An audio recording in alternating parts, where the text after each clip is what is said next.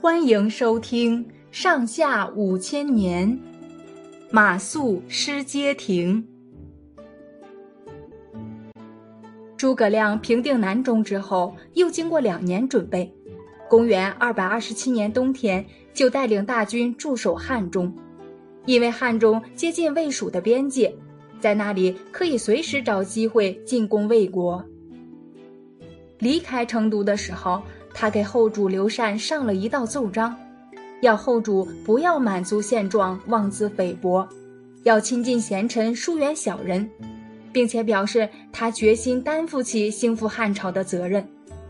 这道奏章就是历史上有名的《出师表》。过了年之后，诸葛亮采用声东击西的办法，传出消息要攻打梅城。并且派大将赵云带领一支人马进驻击鼓，装出要攻打梅城的样子。魏军得到情报，果然把主要兵力去守梅城。诸葛亮趁魏军不防备，亲自率领大军突然从西路扑向岐山。蜀军经过诸葛亮几年严格训练，阵容整齐，号令严明，士气十分旺盛。自从刘备死后，蜀汉多年没有动静，魏国毫无防备。这次蜀军突然袭击岐山，守在岐山的魏军抵挡不了，纷纷败退。蜀军乘胜进军，岐山北面的天水、南安、安定三个郡的守将都背叛魏国，派人向诸葛亮求降。那时候，魏文帝曹丕已经病死。魏国朝廷文武官员听到蜀汉大举进攻，都惊慌失措。刚刚即位的魏明帝曹睿比较镇静，立刻派张合带领五万人马赶到岐山去抵抗，还亲自到长安去督战。诸葛亮到了岐山，决定派出一支人马去占领街亭作为据点。让谁来带领这支人马呢？当时他身边还有几个身经百战的老将。可是他都没有用，单单看中了参军马谡。马谡这个人确实是读了不少兵书，平时也很喜欢谈论军事。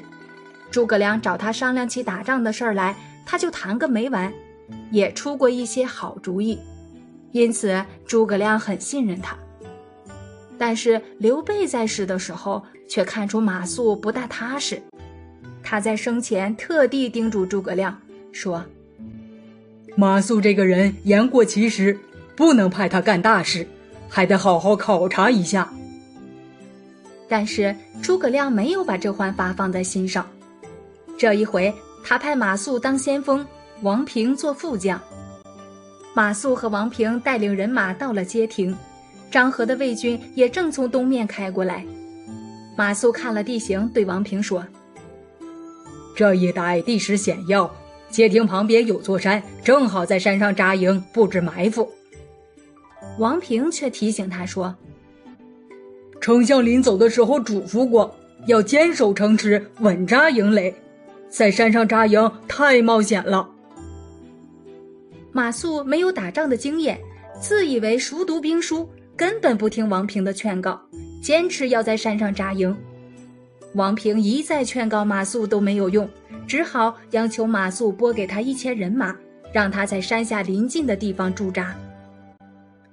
张合率领魏军赶到街亭，看到马谡放弃县城的城池不守，却把人马驻扎在山上，心里暗暗高兴，马上吩咐手下将士在山下筑好营垒，把马谡扎营的那座山围困起来。马谡几次命令兵士冲下山去。但是由于张合坚守住营垒，蜀军没法攻破，反而被魏军乱箭射死了不少人。魏军切断了山上的水源，蜀军在山上断了水，连饭都做不成。时间一长，自己先乱了起来。张合看准时机，发起总攻，蜀军兵士纷纷逃散，马谡要进也进不了。最后只好自己杀出重围，往西逃跑。王平带领一千人马稳守营盘，他得知马谡失败，就叫兵士拼命打鼓，装出进攻的样子。张合怀疑蜀军有埋伏，不敢逼近他们。王平整理好队伍，不慌不忙地向后撤退，不但一千人马一个也没有损失，还收容了不少马谡手下的散兵。街亭失守了，蜀军失去了重要的据点，又丧失了不少人马。诸葛亮为了避免遭受更大的损失，就决定把人马全部撤退到汉中。诸葛亮回到汉中，经过详细查问。知道街亭失守，完全是由于马谡违反了他的作战部署。马谡也承认了他的过错。诸葛亮就按照军法把马谡下了监狱，定了死罪。马谡自己知道免不了一死，就在监狱里给诸葛亮写了封信，说：“丞相平日待我像待自己的儿子一样，我也把丞相当做自己的父亲。”这次我犯了死罪，希望我死以后，丞相能够像舜杀了鲧还有禹一样对待我的儿子，我死了也没有牵挂了。诸葛亮杀了马谡，想起他和马谡平时的情谊，心里十分难过，流下了眼泪。以后他真的把马谡的儿子照顾得很好。诸葛亮认为。王平在街亭曾经劝阻过马谡，在退兵的时候又用计保全了人马，立了功，应该受奖励，就把王平提拔为参军，让他统帅五部兵马。诸葛亮对将士们说：“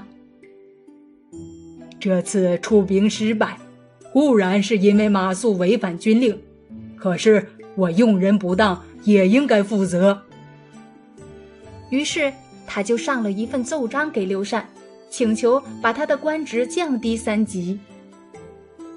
刘禅接到奏章，不知道该怎么办才好。有个大臣说：“既然丞相有这个意见，就依着他吧。”刘禅就下诏把诸葛亮降级为右将军，仍旧办丞相的事儿。由于诸葛亮赏罚分明，以身作则。蜀军将士都很感动，大家把这次失败当作教训，士气更加旺盛。这年冬天，诸葛亮又带兵杀出散关，包围了陈仓，杀了一个魏将。第二年春天，又出兵收复了武都和阴平两个郡。后主刘禅认为诸葛亮立了功，下了一道诏书，恢复诸葛亮的丞相职位。